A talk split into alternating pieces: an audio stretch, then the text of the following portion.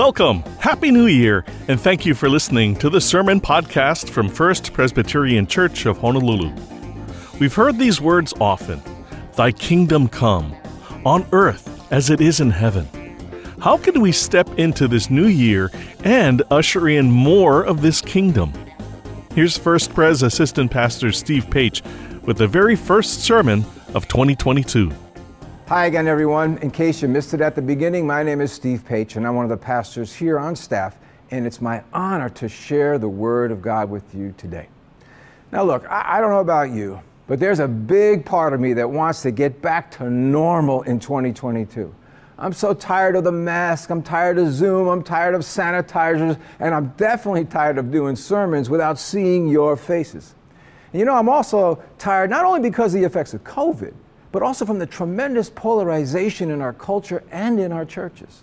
The stress and strain over the past two years has been immense. In fact, studies show that somewhere around 38% of pastors are seriously consider quitting, not just their particular job at their particular church, but quitting ministry altogether because of the strain that they feel. Now, by the way, when you look at pastors under the age of 45, that number jumps up to 46% of the pastors that want to leave the ministry for good. Now, I don't bring up these stats as a way to prepare you for my resignation, okay? I'm not saying that. I'm just trying to point out that everyone is feeling the strain of these crazy times. And there's a great desire in all of us to see things return to normal again. But you know, as I reflected on that desire, I had to ask myself this question What exactly do I mean by normal? Or to put it another way, what exactly is normal for people who worship and live for a God who wants us to regularly include in our prayers this phrase Your kingdom come, your will be done on earth as it is in heaven? Are we aware of how such a prayer is, by definition, disruptive to normal? The notion of normal feels good because our brains love normal. Our brains love to feel a sense of homeostasis. But normal too often means keeping things the way they have been. And as you're going to see today, that most definitely is not the message of Jesus. Today, as we all ponder the kinds of things we want to do and the kinds of people we want to be for 2020, I want us all to reflect a bit and perhaps even wrestle a bit about the constant call in our lives to move beyond normal, even as we grapple with so many challenges in our day. Now, first of all, we need to understand something that I've already alluded to. Jesus is not the Lord of normal. Now, why do I say that? Well, in the Gospel of Mark, the writer quotes Jesus in a way that summarizes his message, and it goes like this out of Mark chapter 1. Now, after John, John the Baptist, was arrested, Jesus came to Galilee proclaiming the good news of God and saying, The time is fulfilled and the kingdom of God has come near. Repent and believe in the good news. Now, let me briefly draw out a few things from this gigantic summary statement. You'll see what I mean. Jesus came preaching about how the kingdom of God has now broken into human history in a new and revolutionary way through him. That is, this is what the good news and what the gospel is all about.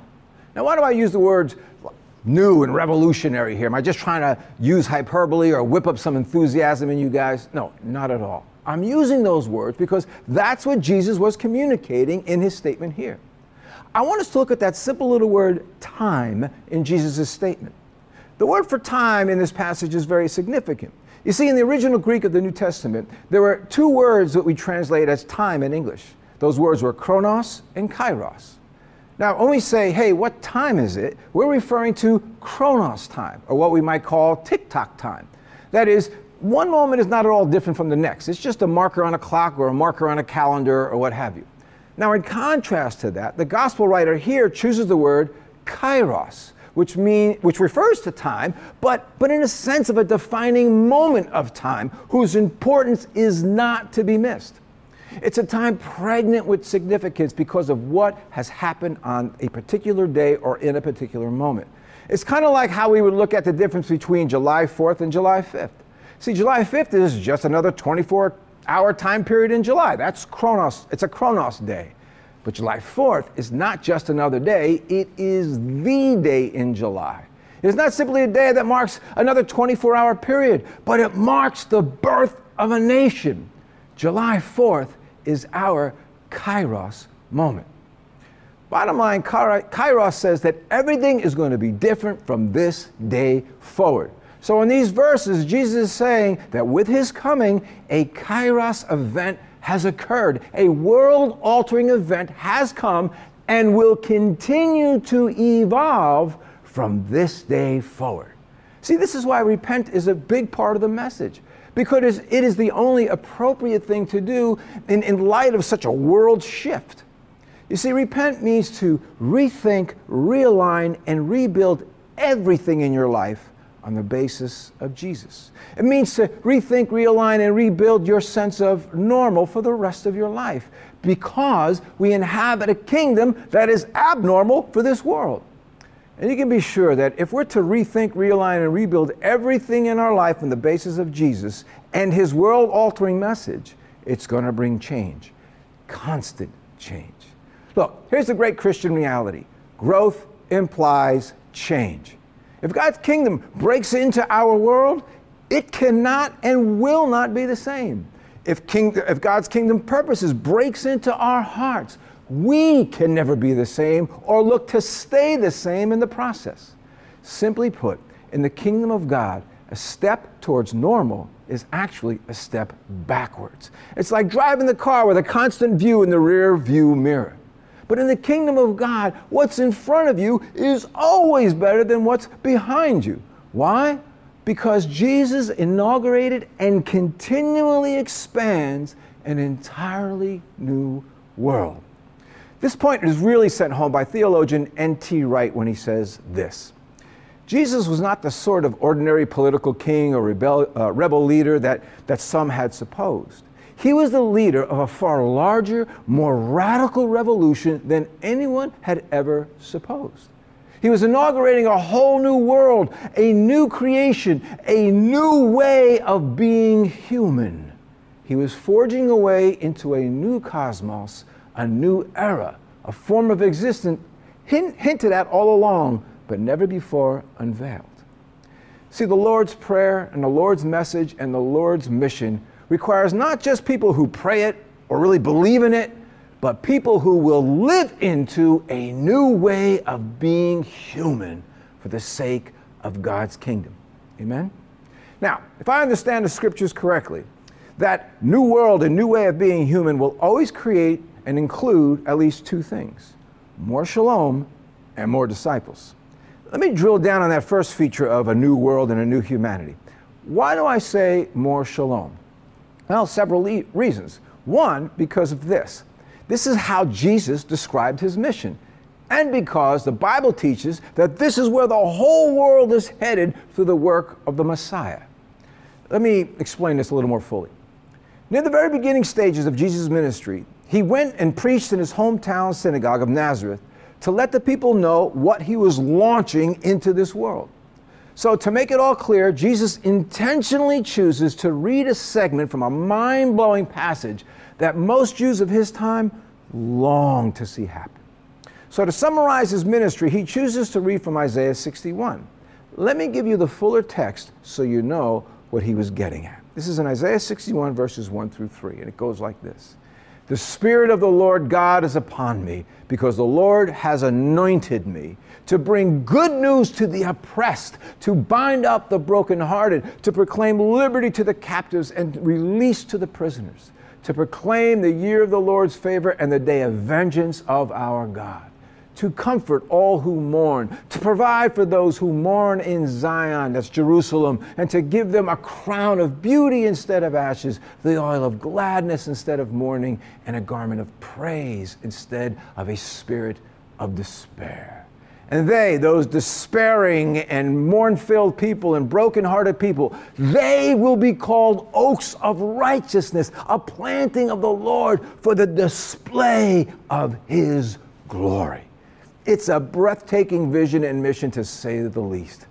Now, notice the way Jesus wants to frame his mission. It's not simply, I've come so that you can have an easier way to get to heaven. It's not what he said.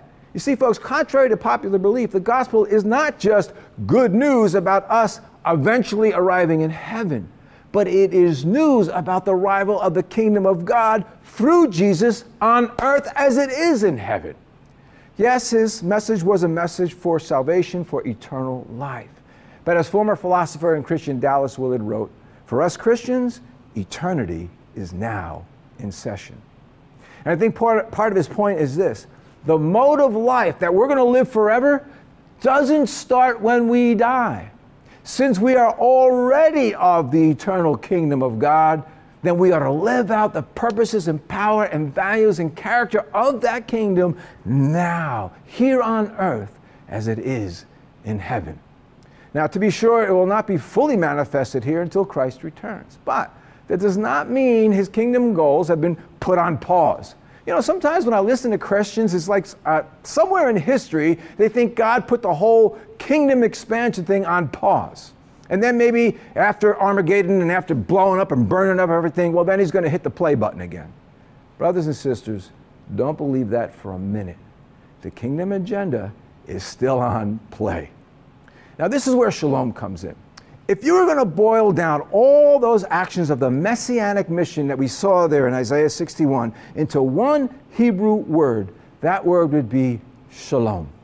You see, shalom in the Hebrew Bible is pregnant with meaning. Perhaps many of you already know that shalom is often translated as peace. And when we think of peace, we tend to think of it in terms of ceasing of strife or ceasing of war, or something to that effect.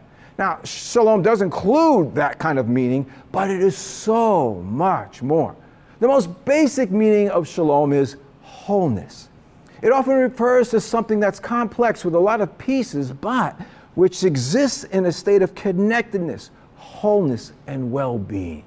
So, in this regard, shalom is the coming together of everything that has been fragmented away from God's intentions for wholeness and well being in the world.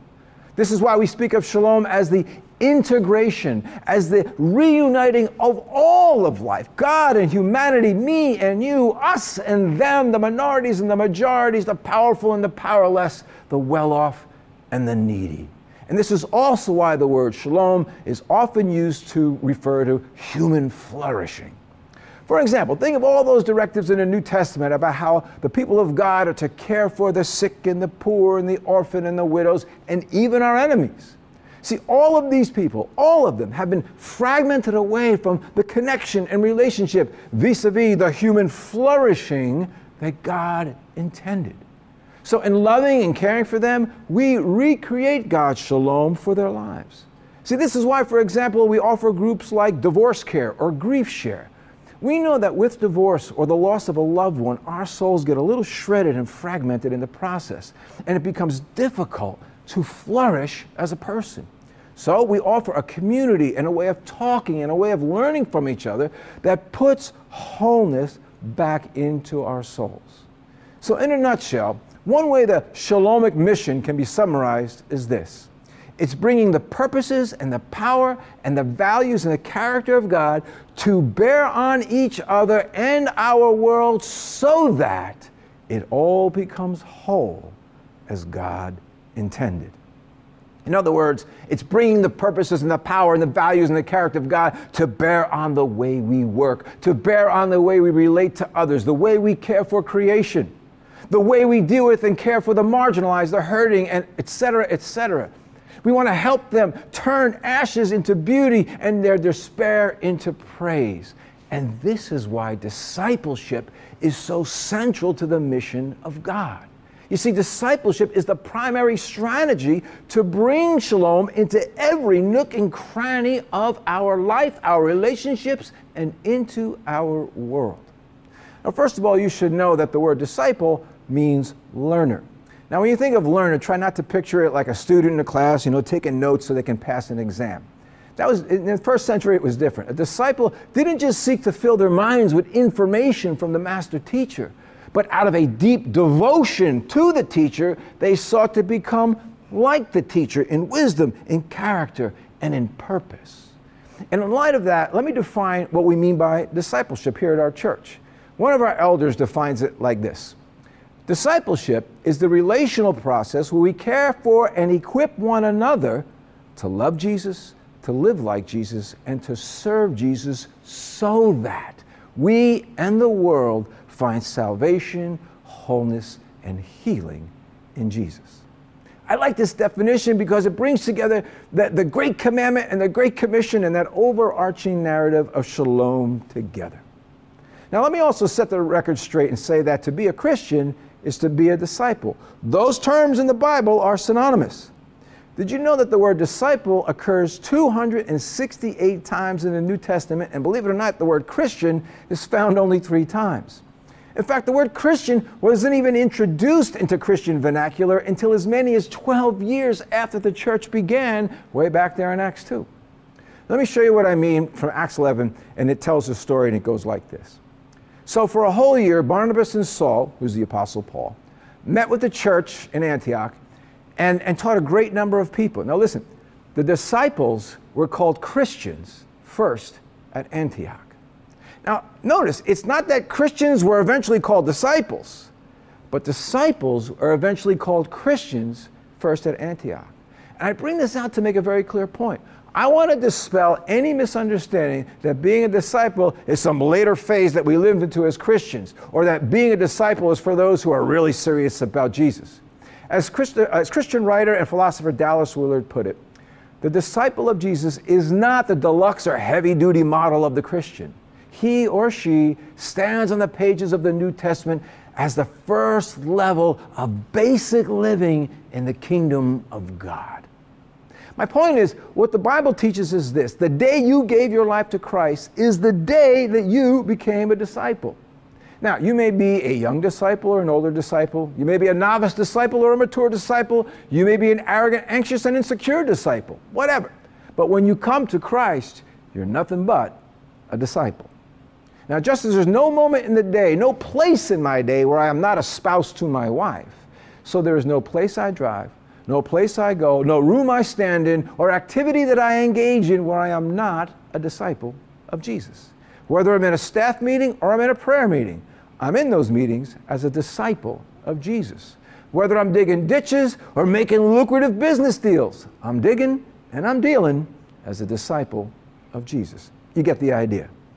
Now, to be clear, we commit ourselves to such a life not simply that we, we can fill up the pews for an hour and 15 minutes on a Sunday but because so much of life, personally and globally, ride upon it. Let me give you just one example of what I mean. See, when the Apostle Paul describes this new reality that's been brought into this world through the life, death, resurrection, and teachings of Jesus, he gives one of the most mind blowing statements of the first century Roman world. In Colossians 3, Paul launches into the implications of our new life in Christ. He says, Since you have been raised with Christ into this new life of his kingdom, then live it out in very real and earthy ways on earth as it is in heaven. So he says, Don't live with rage, don't live with lust or greed, don't lie about each other or slander each other, etc. Not simply for moralistic reasons, but because such things are not characteristic of God's kingdom on earth as it is in heaven. Then he says this about what the life of renewal implies. Now catch this. In Colossians 3:11 he says, "In that renewal, in other words, in that reconfigured life that was made for shalom and relationship with God, he says, in that life, in that renewed life, there is no longer Greek and Jew, circumcised and uncircumcised, barbarian, Scythian, slave and free, but Christ is all and is in all. In Galatians 3, Paul added, there's also neither male nor female in Christ. Now, this may be unremarkable to our American 21st century minds, but in the first century Rome, wow, this, this kind of oneness and radical leveling of social status was absolutely unheard of. He basically blows to pieces the very common practice of organizing the world in hierarchies of value that separate, that divide people from each other. In other words, they organized life that shredded the shalom that God intended. You see, in Rome, males were higher than females, Greeks were higher than Jews, free people were higher than slaves, etc., etc. And as Paul says, that in and through Christ, all that distinction, that tearing apart of status and value, is absolutely obliterated. All that tearing of humanity based on status and ethnicity and gender is being made whole because of the kingdom of God has now come through Jesus Christ. And we Christians are to model that great obliteration and bring together in shalom what humans have long torn apart. Great step, right? However, when the church failed to live out that shalomic reality that Christ inaugurated and created between people, we ended up moving towards destructive racism, slavery, and sexism. Think of the lost family, uh, think of the lost lives of the families destroyed, wars started, people oppressed and enslaved because the disciples of the Prince of Peace, the Prince of Shalom, chose to ignore these sentiments by Paul. Or imagine it this way Imagine what a different world we would have today if the people of God, the people of God, chose to live into just those few words, those few verses by Paul in Colossians and Galatians. World history would be entirely rewritten. Folks, look, straight up, in some ways, discipleship really is a matter of life and death. Brothers and sisters, we don't simply emphasize discipleship here because we want you to pack our churches for an hour or so on Sunday, but because this is where human well being is best experienced. Because this is how lives and families and communities and workplaces and all full societies will be transformed. As N.T. Wright put it, the disciple of Jesus is the coming attraction to the inevitable wholeness God is now creating. The church is to demonstrate the signs of new life, which are the genuine anticipations of the new age breaking in already. You know, I think Jesus emphasizes living as a disciple as basic to the Christian life is because without such, scenes like Isaiah 61 and Colossians 3 are just a pipe dream. Remember in Isaiah 61, it said that the mission of the Messiah, the anointed one, was to turn ashes into beauty and despair into praise. That sounds so picturesque, so poetic, doesn't it? Somebody cue the rainbows. It really sounds sweet. But look, let me get real with you. Do you know how difficult it is to love some folks who are in ashes? Like someone who's a, a drug addict or an alcoholic and struggles frequently to recover? Do you know how big a financial sacrifice we're going to have to make, or, or, or, or the time that we're going to have to spend to actually see the destitute restored to where God wants them? Do you know how much wisdom it's going to require to help someone move from despair into praise, or how much patience we're going to need to help uh, those in deep relational divides to experience God's intention for relational wholeness? In other words, I cannot afford to be a mere church attender or some kind of dilettante of the Christian life and expect to see more of God's mission go forward through my life. I must step into the mode of life where I regularly walk with others towards greater love for Christ and greater likeness to Him. A mode of life where I can find the wisdom and the skills and the, and the guidance I need to live out my place in God's mission. If you're not meeting with folks who, who do that, then start in a few weeks when we start Alpha, join an Alpha group. And, and, and if you don't do that, if you're already meeting with others, then challenge each other this year in 2022 to go deeper into the issues I'm talking about. Okay, so what else can you do in light of such a big, spectacular vision and call before us? A lot of things we can talk about. I'm just going to bring up two things. Besides meeting with others, try this as well. Rethink your smallness.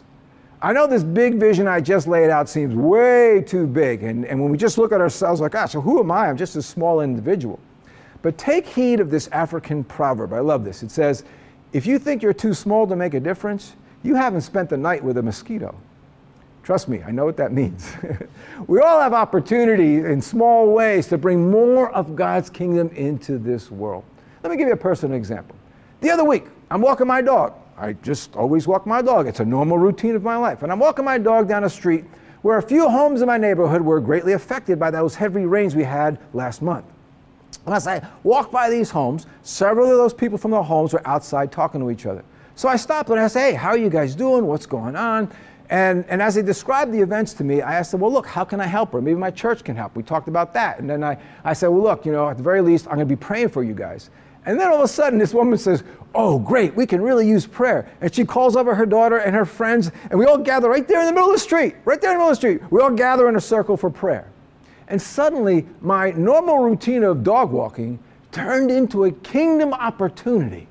And then later on, it even led to either other small but helpful acts of shalom for those people. Now, did that encounter shift the rotation of the earth? No, not at all. But it was a small way to say, You are noticed. Your pain is our concern. Your well being is God's desire.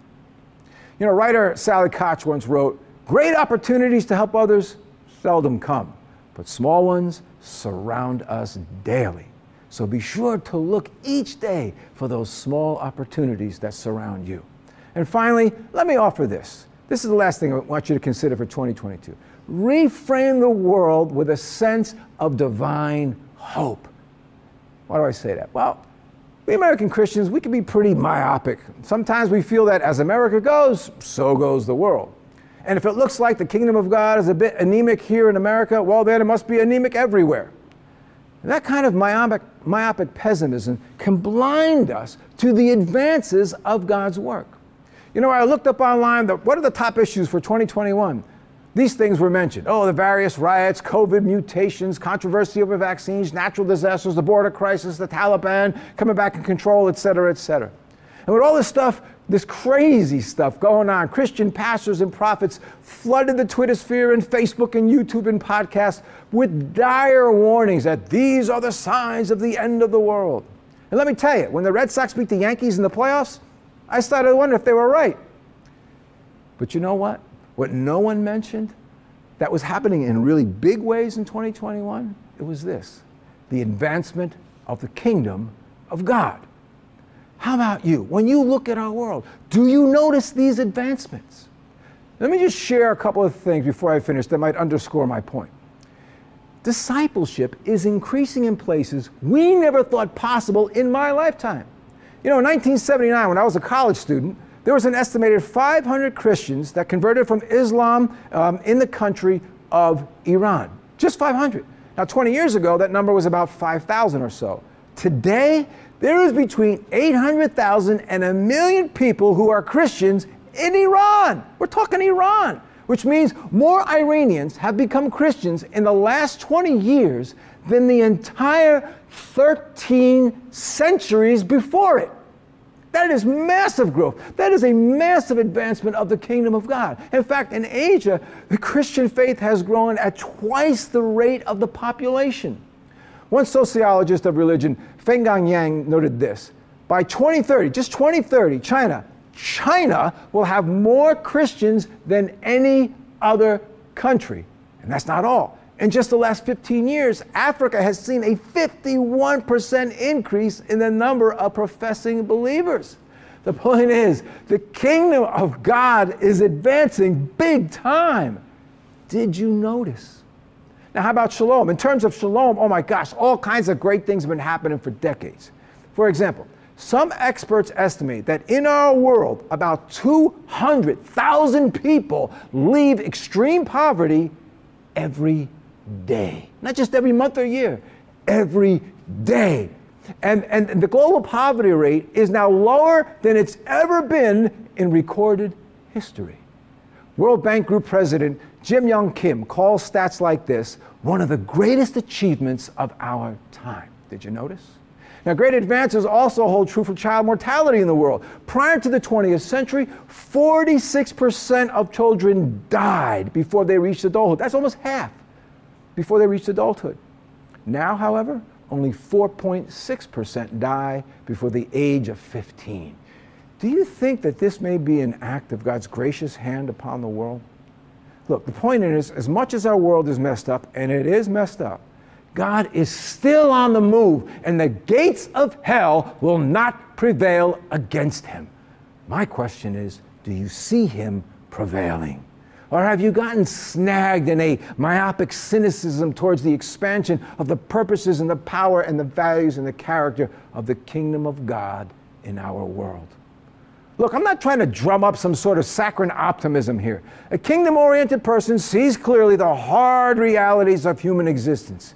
Yet, At the same time, they will not be imprisoned by them. Folks, if you don't know by now, cynicism can never advance the mission of God, and it will often keep us thinking our best days are behind us. And my friends, biblically speaking, that is a lie. And it's a lie because the kingdom of God continues to break in. And because it does, the best is yet to come. Are there tough days ahead as well? Absolutely. The enemy is going to fight us fiercely every step of the way. Nonetheless, as bad as things get, retreating to normal is not God's goal. He is a God whose normal means multiplying, multiplying disciples even in the face of a pandemic, and having those disciples become agents that demonstrate the new shalomic life of the kingdom of God here on earth as it is in heaven. So, what's God saying to you? Is there something He wants to say, something He wants to do, or something He wants to change? Let's pause for a moment and pray. Just bow your head with me for just a little while. Lord Jesus, this is very exciting things that we read in your word, but it's also so huge. And we feel so small in light of such a great and wonderful mission. So I pray, Lord, that you would infuse a sense of, of, of courageous, so filled, Holy Spirit oriented optimism in the hearts and minds of us as a community. So that in 2022, we pick up the mantle, we pick up the responsibility to march forward in that particular place that you've called us in your great and wonderful mission. Lord, I pray that you would equip us with all that is necessary, all the wisdom and skill necessary to be your agents of shalom in a very torn and shredded world. Help us, Lord, to see what you see and desire what you desire. And for those of you who have never completely given your life to Jesus, I want to invite you now to step into the full life of disciple. Just repeat this prayer quietly in your heart as I say it. Lord Jesus, I need you. Forgive me for not being fully committed to you. Lord, come and fill my life. And as much as I know how, I give my life fully to you. And it's in the wonderful and mighty name of Jesus we pray these things. Amen. Amen. Now, as I mentioned at the beginning, even though we're not meeting in person, we will have a live communion service right after I give the blessing. Just hit the link in that chat area if you want to join us. And for those of you, by the way, who gave your life to Jesus when I prayed before, just hit that button in the chat area because we would love to celebrate with you this momentous moment, this kairos moment for you as you've given your life to Christ. And don't forget to go get your bread and wine or bread and juice ready for communion. Now, for those of you who cannot attend that communion time on Zoom, then please receive this blessing. May you know and experience the deep love and shalom of God in your life and in your relationships.